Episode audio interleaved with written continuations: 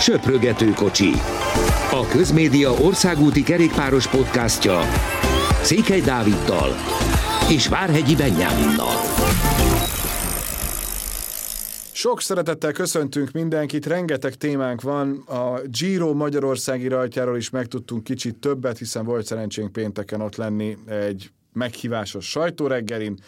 Ezen kívül a katalán kör és Vajtar Attila nagyszerű utolsó szakaszos második helyet, de beszélhetnénk az összetetről is a katalán körön belül, hogy mennyi a hiányzó, az egynaposokról, amik voltak a múlt héten, és az első igazán komoly egynaposról, ami április harmadikán következik, ez pedig a Flandria. Beni, melyikkel szeretnéd kezdeni?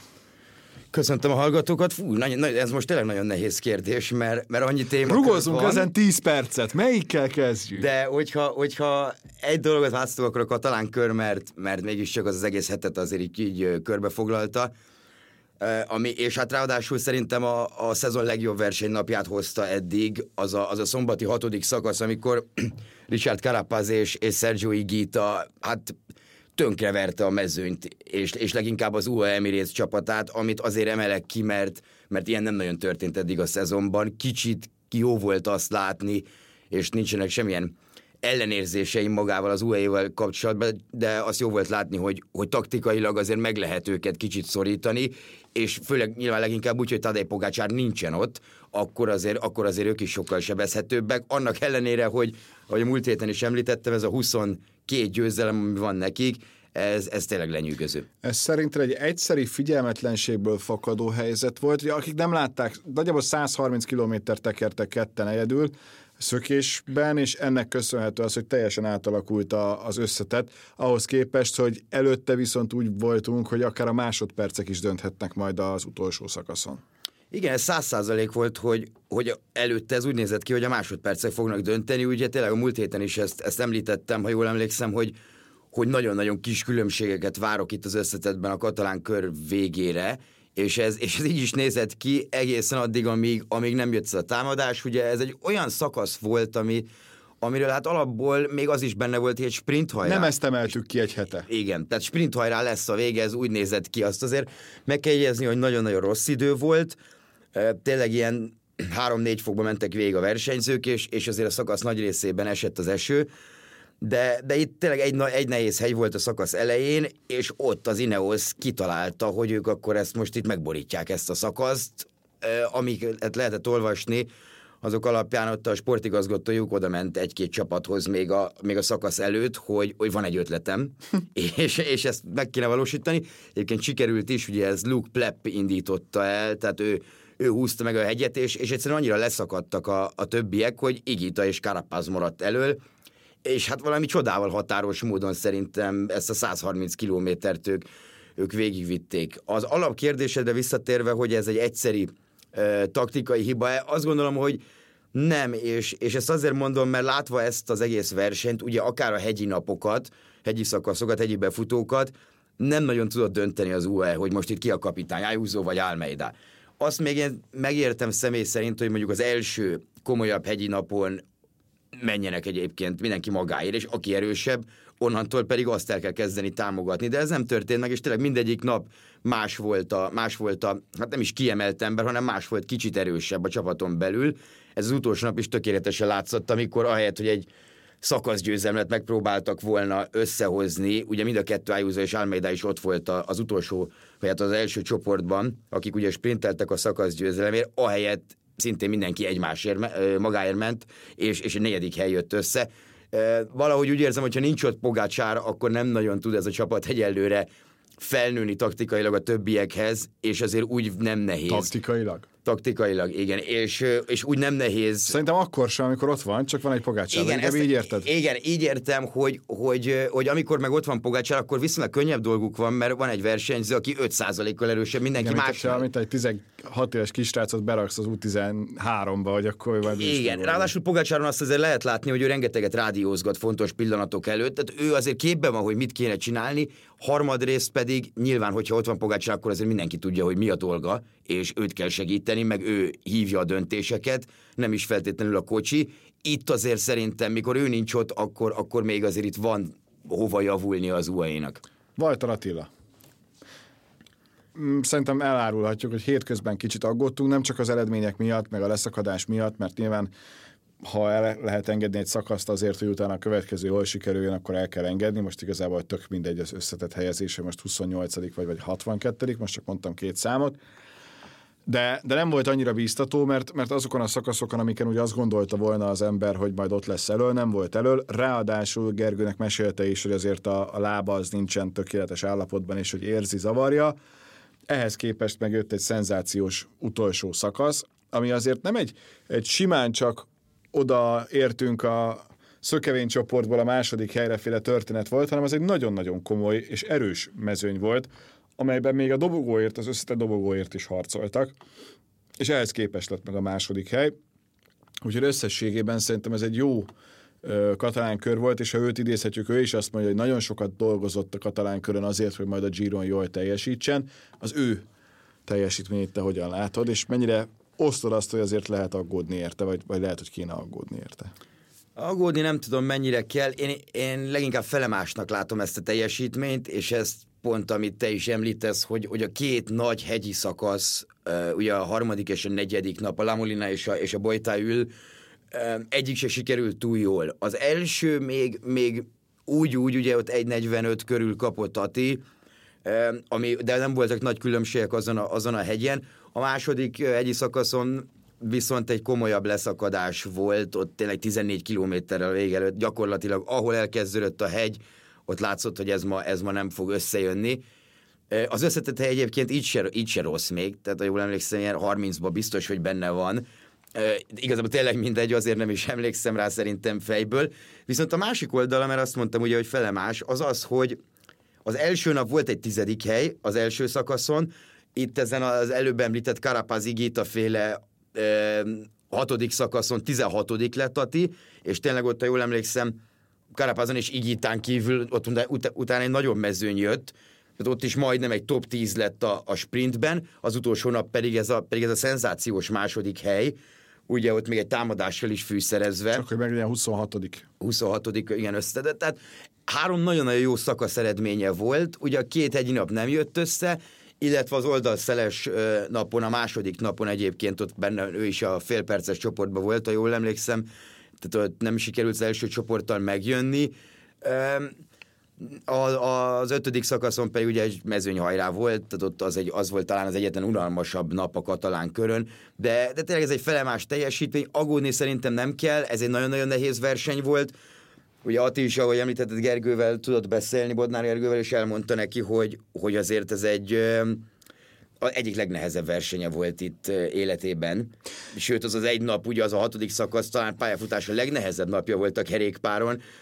Nagyon-nagyon jó felkészülés volt, de, de azt azért látni kell, hogy, hogy mondjuk nem biztos, hogy, hogy itt a Giro első napja esetleg arról fog szólni, hogy, hogy akkor itt a rózsaszín trikó és minden más az egy rossz eredmény, mert, mert azért ezt így szerintem mindenki kicsit, kicsit így gondolja, miközben ma nyilván főleg itt a következő egy hónapban rengeteget fogunk beszélni arról a Visegrádi napról, hogy, hogy azért itt 50-60 ember van, aki ezt megnyerheti, és mondjuk hogy, hogy már picit át is kössek egy, egy Biniam Girmájnak most lehet, hogy nagyobb esélyt adnék, hogy, hogy rózsaszín trikós lesz az első nap után, mint, mint mondjuk Walter Attinak.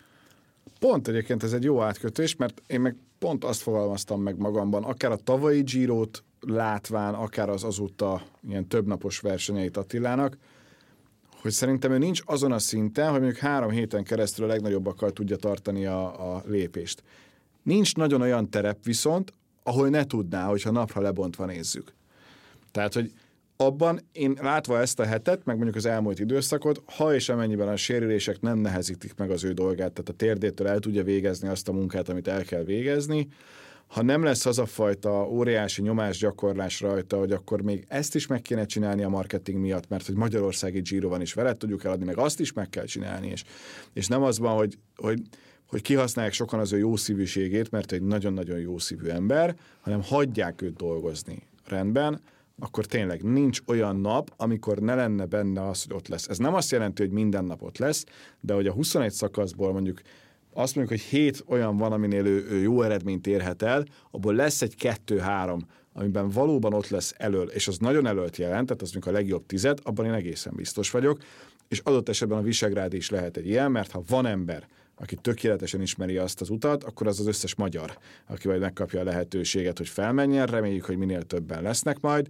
és ha van ember, akinek nagyon fognak szurkolni, és akit nagyon feldob az, hogy a hazája színeiben, hazai környezetben tekerhet, akkor az mind a négy magyar lesz, mondjuk ha, ha négy megy, menjen annyi, és akkor én már boldog vagyok, mert elég visszagondolni a, a kékeses szakaszra, ahol azért csak ő és Dinamarci soha ne hagyjuk ki ebből a történetből, de csak a Dinamarci volt a másik olyan, aki még ment azért, hogy adott esetben a szakaszgyőzelem is megjen, akkor nem lett meg végül, de azt jó volt látni. És egy évvel később meg Attilának összejött, mert ő akkor is olyan formában volt. Én azt gondolom, hogy, hogy, hogy most is ez az, amit a leginkább célként kitűzhetünk elé, és így lehet a, a leginkább figyelni azt, hogy, hogy ő hogyan is teljesít, mert irreális elvárásokat teljesen fölösleges mindenféle szempontból vele szemben támasztani, mert akkor, akkor nem tud nekünk örömöt szerezni, már csak azért sem, mert elvárjuk tőle, miközben, miközben bármennyire is szép eredményeket ért el, de, de tényleg olyan kiérezett a mezőny, és majd amikor rátérünk arra, hogy most már van afrikai nagy egynapos klasszikus nyerő versenyző is a sportágnak, akkor ott minden egyes eredményt nagyon-nagyon meg kell becsülni. Maximálisan egyet tudok érteni. Az összetettet én sem érzem olyan, olyan nagyon-nagyon fontosnak. Itt szerintem sokkal fontosabb jelen helyzetben az, meg, meg ebben az időszakban, hogy, hogy egy-két szakaszt, amit nagyon durván kinéz magának, azon ott tudjon lenni. Ráadásul, eh, ahogy, ahogy tényleg itt a vége felé említetted, hogy, hogy annyira kiélezett, annyira egy szinten van igazából, nem is azt mondom, hogy mindenki, a két szlovént leszámítva egyébként, megnézzük ezt a katalán kört, hogy mennyire izgalmas volt. Tényleg egy, egy napot leszámítva az utolsó napon egyedül volt, hogy nem cserélt gazdát az összetettnek járó, hát ez a zöld-fehér trikó, az összes napon azon kívül, és, és mindig volt az, hogy, hogy egyébként van 8-10 ember egy adott szakaszon, aki, aki nyerhet. Nem volt tényleg egy unalmas versenynap, ha, ha megnézzük ezt a hét napot, és a katalán körre egyébként nagyon nem ez szokott jellemző lenni, hogy, hogy ennyit, ennyiszer vált, váltakozik az összetetben éllovas személye.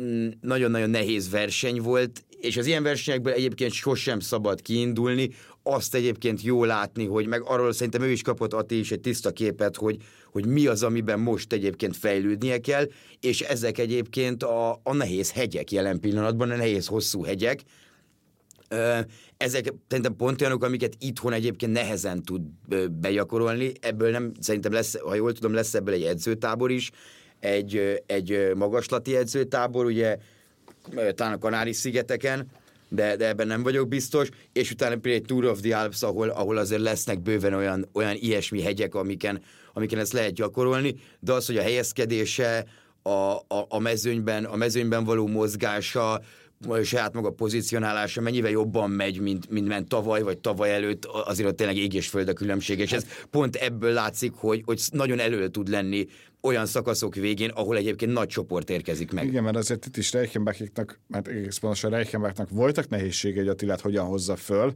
de aztán Attila csak megtalálta, és ha, ha egy picivel jobban hozzák föl, akkor még azt is megkockáztatom, hogy ebből akár még egy szakaszgyőzelem is lehetett volna. De ha azt hiszük, hogy tavaly hogy zárt, és most hogy zárt ezen az utolsó szakaszon, akkor az már nem rossz, és azért azért nem olyan távoli szerintem ennek a szakasznak a, az útvonala itt a végét tekintve, az, hogy többször kell megmászni, meg annak, ami vár ránk az első etapon. Igen, az a, az a nagy különbség, hogy az egyik utolsó, másik első, de, de a Munchweek is olyan, amit nagyon sokan megnyerhetnek, de az összetetből, összetetbe szerintem ö, változásokat várni mondjuk egy ilyen szakasztól, mármint most tehát nyilván a katalán körre értem, azért, azért kicsit, kicsit naív, mert, mert ahhoz egyébként nagyon gyenge, és ezt láttuk szerintem, hogy az összetetben itt nem volt nagy különbség Igita és Karapáz között 16 másodperc, de semmi esély nem volt arra, hogy, hogy Karapáz ezt, ezt, ezt le tudja dolgozni. Még úgy sem, hogy ugye a győzelem az 10 másodperc jóváírást ért. Ez a körpálya nekem személy szerint annyira nem tetszik, de mármint ebből a szempontból nem, de viszont olyan versenyzőknek tökéletes, mint, mint a győztes Bajoli, vagy mint ahogy tényleg itt az elmúlt két szezonban látjuk Attilának is nagyon jó, de hát nagyon jók ezek a, nagyon jók ezek a körpályák. Én mondjuk személy szerint jobban élvezek egy olyat, hogy mondjuk egy párizs nizza utolsó szakasz van, ahol tényleg szét lehet robbantani egy egész versenyt.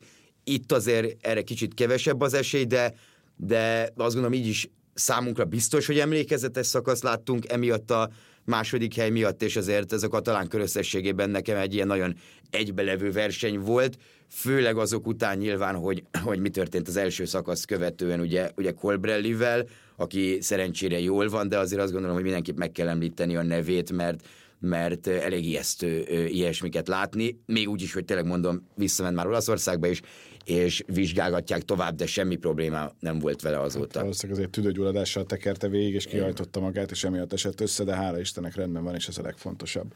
Egynaposok, hiszen mégiscsak azért a, a másik része ennek a tavasznak, ha már tényleg ilyen tavaszias időjárásunk volt az elmúlt időszakban, az az, hogy Belgiumban milyen egynaposok vannak. Kettőt emelhetünk ki, a, a, a Depannét, meg a, meg a Gent Vevelgemet, és az E3 szerintem, a, de, a Depárnét, Depárnét ne emeljük ki, mert az a legunalmasabb verseny hát volt. Jó, jobb, bocs, igen, az, E3 az. Léven, igen. Az, de hogy igen, most már E3 szakszó. Igen, pontosan. De igen, a Depán volt a harmadik, de az tényleg az borzasztóan gyenge volt. A, nem tudom, nekem az, az, az E3 sem tetszett annyira, hogy, hogy őszinte legyek.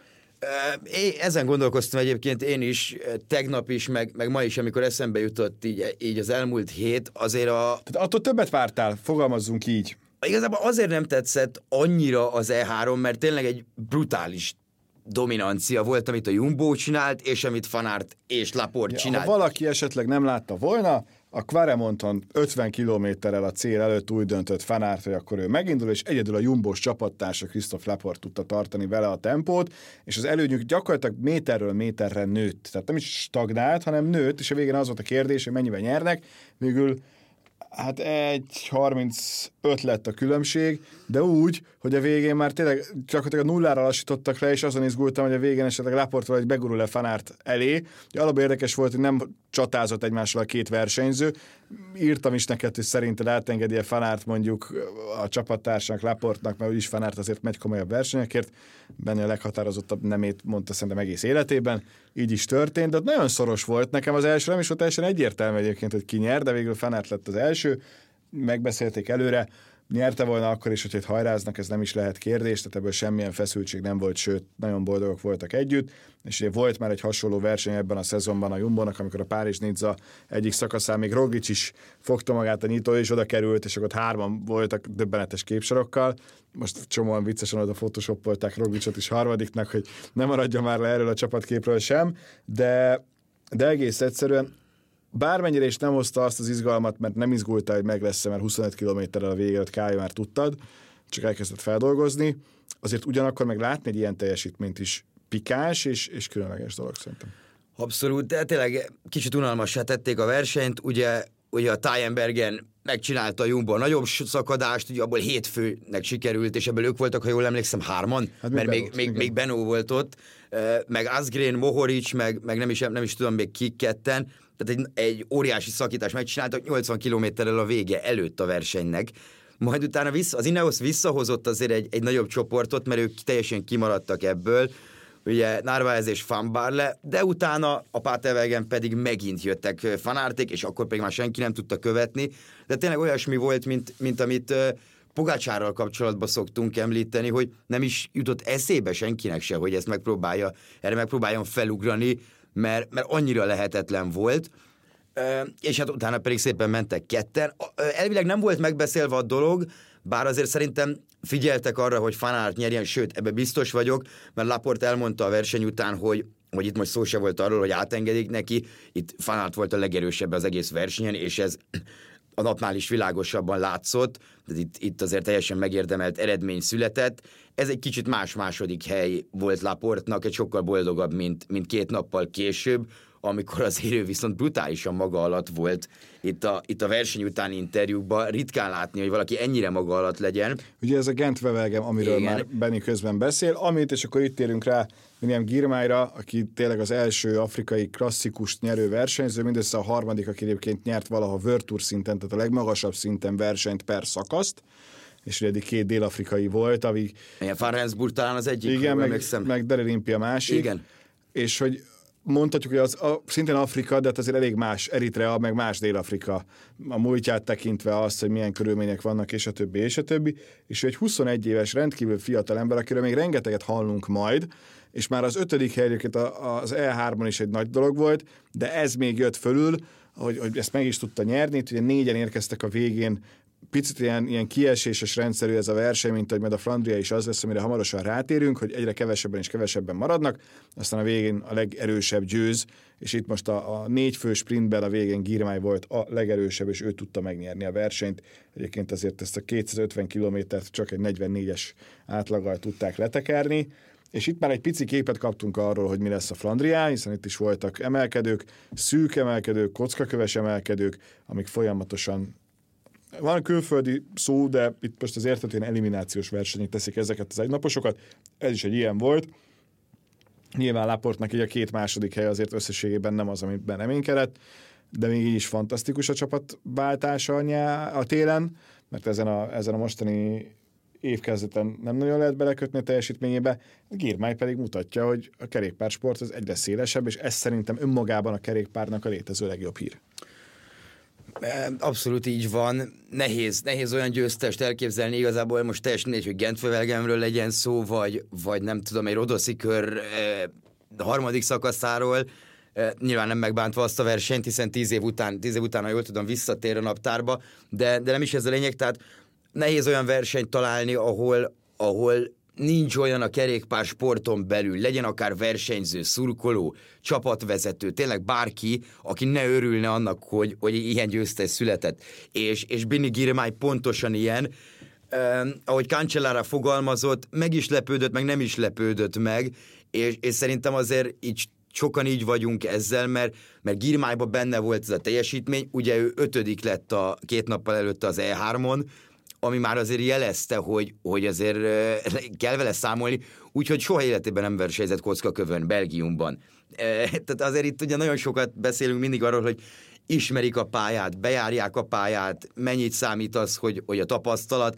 Na most ez a srác mindent felrúgott így 20, itt 21 évesen, utána péntek este kitalálták, hogy akkor ugyan induljon már még el a, még el a Gentvevelgemen is, azt pedig megnyerte, Ugye Flandriára már nem megy, mert, mert szeretne Úgy hazamenni. Fáradt, hát ja, meg január harmadikán elutazott Eritrea a fővárosából Európába, ugye San Marino-ban van itt az európai központja neki, és, és azóta nem volt otthon, és azért van, neki már van egy kislánya annak ellenére, hogy 21 éves, a felesége, tehát azért haza is kell menni, menni néha, majd a Giro-ra fog egyébként visszatérni, tehát őt Budapesten látni fogjuk, de hát hatalmas, hatalmas tehetség, tényleg nehéz szavakat találni arra, ja, Régen mindig az volt nyert. a kérdés, hogy ha futásban ilyen jók középtáv, vagy hosszú távfutóként az afrikák, akkor kerékpárban miért nem?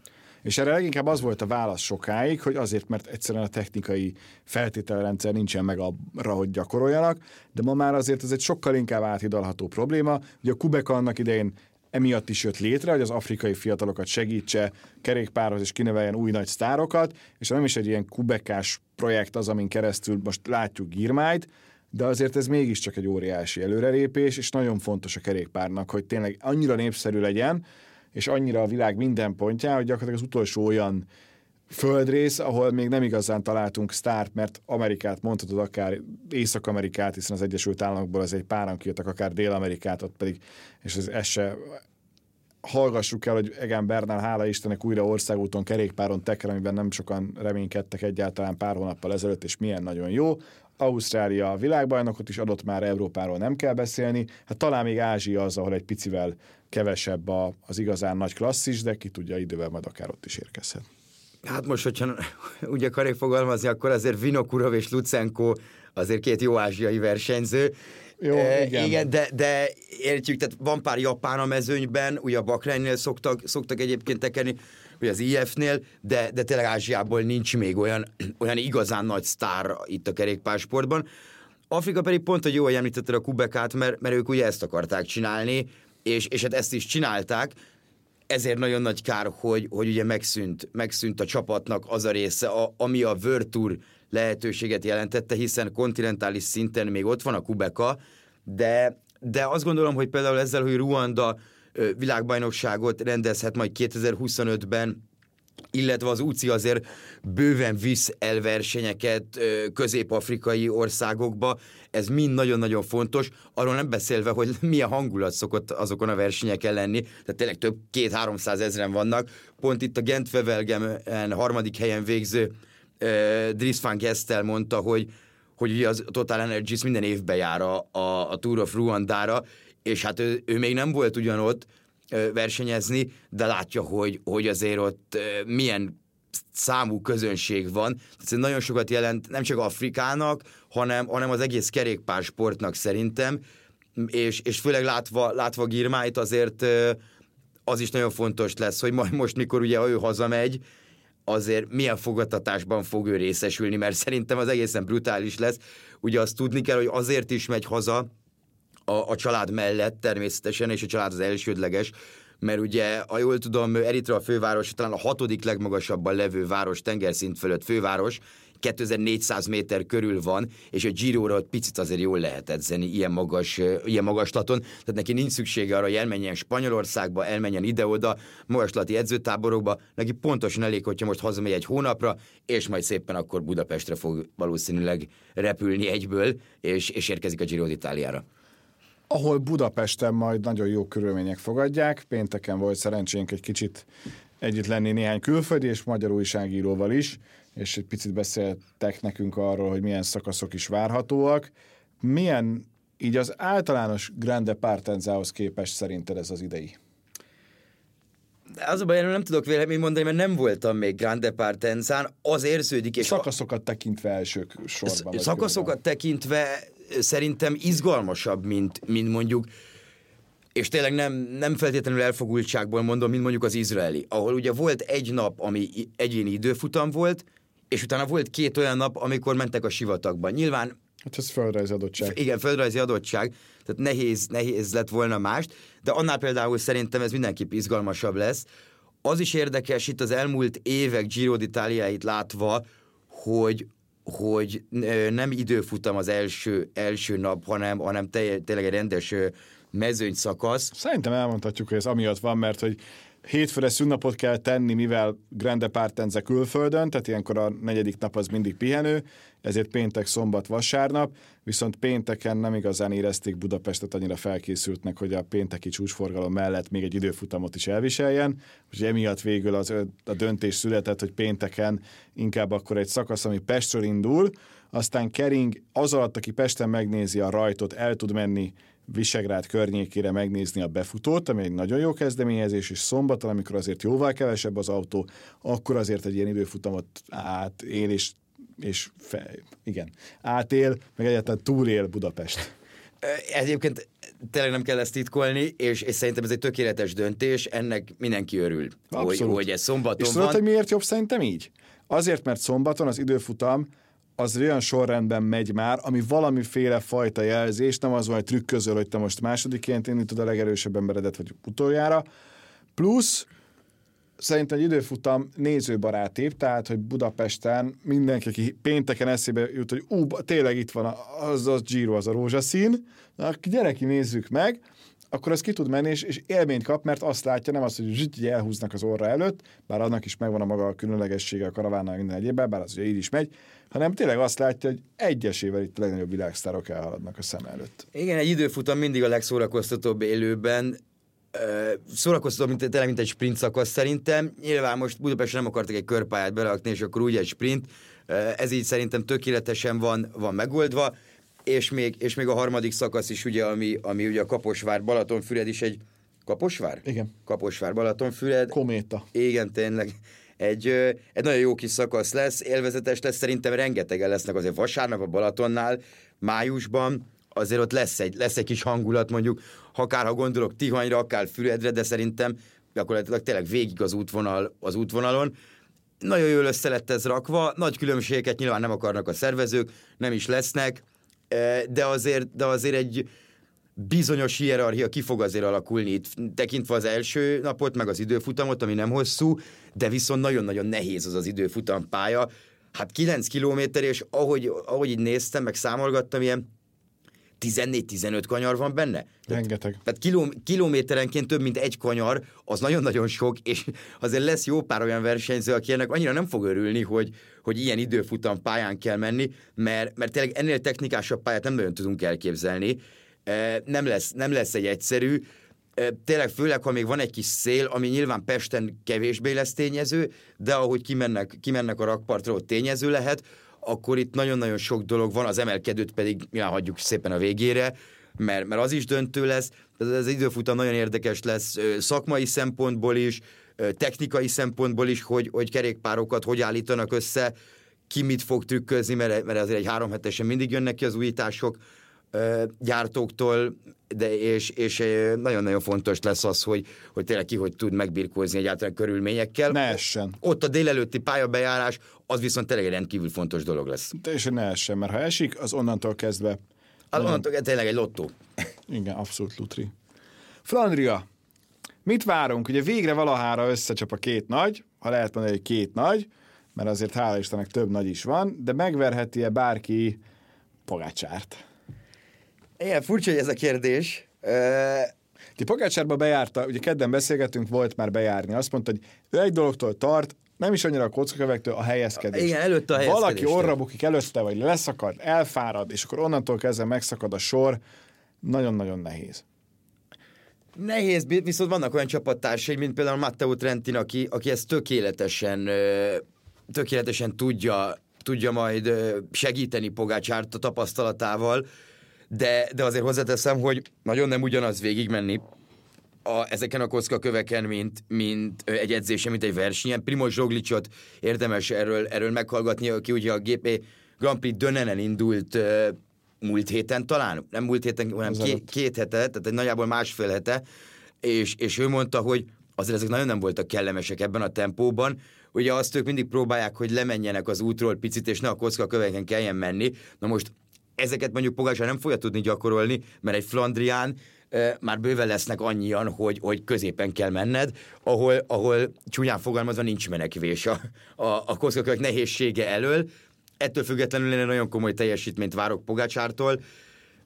Volt ideje bőven pihenni a Sanremo óta, és hát azt azért ne felejtsük el, hogy ő és, és Mathieu van der Poel is már holnap, tehát szerdán a, a Dwarsdorf Flanderenen is elindul, ahol, ahol szintén átalakították a pályát a tavalyi Fanbarle győzelem óta, és sokkal, de sokkal nehezebb, megterhelőbb lesz.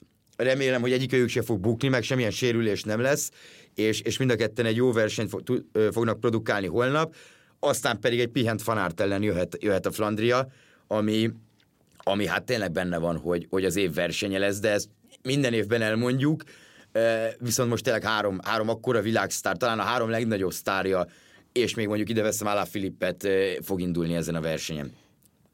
Látsz mondjuk meglepetést, hogy egyikük sem nyeri meg? Be, abszolút, tehát ez szerintem az ilyen versenyekben mindig benne van. Girmályra nem sokan fogadtak volna szerintem egy Gentvevelgemen, még úgy sem, hogy, a, hogy az E3, E3-on nagyon jól ment. Itt mindig, mindig amikor Van Der Poel, Fanart vagy, vagy Pogácsár elindul egy versenyen, akkor ez rájuk van kihegyezve, hogy, hogy róluk születik a legtöbb cikk, az, mind, minden, mindenki rájuk figyel, úgymond, de legalább van 8-10 ember, aki szerintem ezt a versenyt ugyanúgy megnyerheti, mint ők. Ez kicsit olyan, mint amikor atlétikában a 100 méternek van két-három nagy sztárja. Tehát van a Bolt, Asafa Pavel és mondjuk a Gatlin. És ők nagyon kevésszer versenyeznek az egész szezonban, kb. a VB, meg egy-két gyémántliga versenyen, Na ez most egy ilyen gyémántliga verseny gyakorlatilag. Tehát össze kell tennünk a két kezünket, hogy mindenki itt van, mindenki viszonylag jó állapotban. A Fenderpúról tudjuk azt, hogy hogy nincs olyan rossz állapotban, de kevés versenykilométerrel a lábában indul, viszont ahogyan azért elindult a Szárémon, az elég bíztató. Úgyhogy emiatt is kell nézni nagyon, hogy milyen ez a verseny, és még ott azért van idő a választások alatt, mindenki gyorsan korán reggel el tud menni szavazni, hogy aztán utána szépen beüljön és elkezdje nézni. A nagy probléma az, hogy van egy puskás Fradi is, de hát erre kitaláltuk azt, hogy lehet nézni az egyiket neten mellette. Igen, azért azt ne felejtsük el, Flandriáról hála Istennek egész napos közvetítés van. Ez, ez egy nagyon-nagyon jó hír, mert, mert a Flandria azért nem úgy telik, mint, mint a Sanremo. Nem, ha két verseny van, amit az elejétől a végéig nézni kell, az a Flandria és a Rubet. Tehát ez a következő Igen, tíz nap. igen. Hogyha egy naposokról beszélünk, abszolút, még esetleg egy-két olyan három hetes szakasz van, amit utólag tudod, hogy ú, ezt egész naposnak kellett volna legyen, vagy ez egész napot vissza kell nézni, mert mondjuk van egy hegy az elején, és már megborul.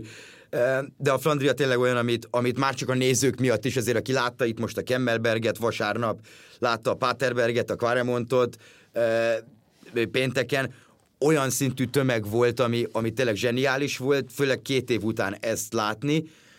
És Van der Purról beszéltél még egy picit, azért, ahogy a Koppia Bartalin versenyzet, az, az nem volt semmi, ugye Fetter Erikkel, aki ott indult, és, és hát Eriknek is egyébként igen jó szakasz eredményei voltak ott, jól emlékszem, kettő, meg, meg vasárnap még egy Grand Prix Industrián ha jól emlékszem, egy egynapos olasz verseny ez, ez a neve, Ulissi nyert, ugye Erik ott is azt hiszem 11 lett, Na hát ő mesélt nekem Van der Purról, hogy, hogy ez olyan szintű versenyzést csinál ez a fiú, hogy elképesztő. Azért volt egy olyan nap, amikor 80-nál ment utána, 80 kilométernél ment utána egy szökésnek, ezt elkapta, ott hagyta, utána beérte őt a mezőny ilyen tízzel a vége előtt, de a sprintet megint csak Van der Poel nyerte, Tehát, és egy nagyon komoly mezőny volt azért azon a versenyen.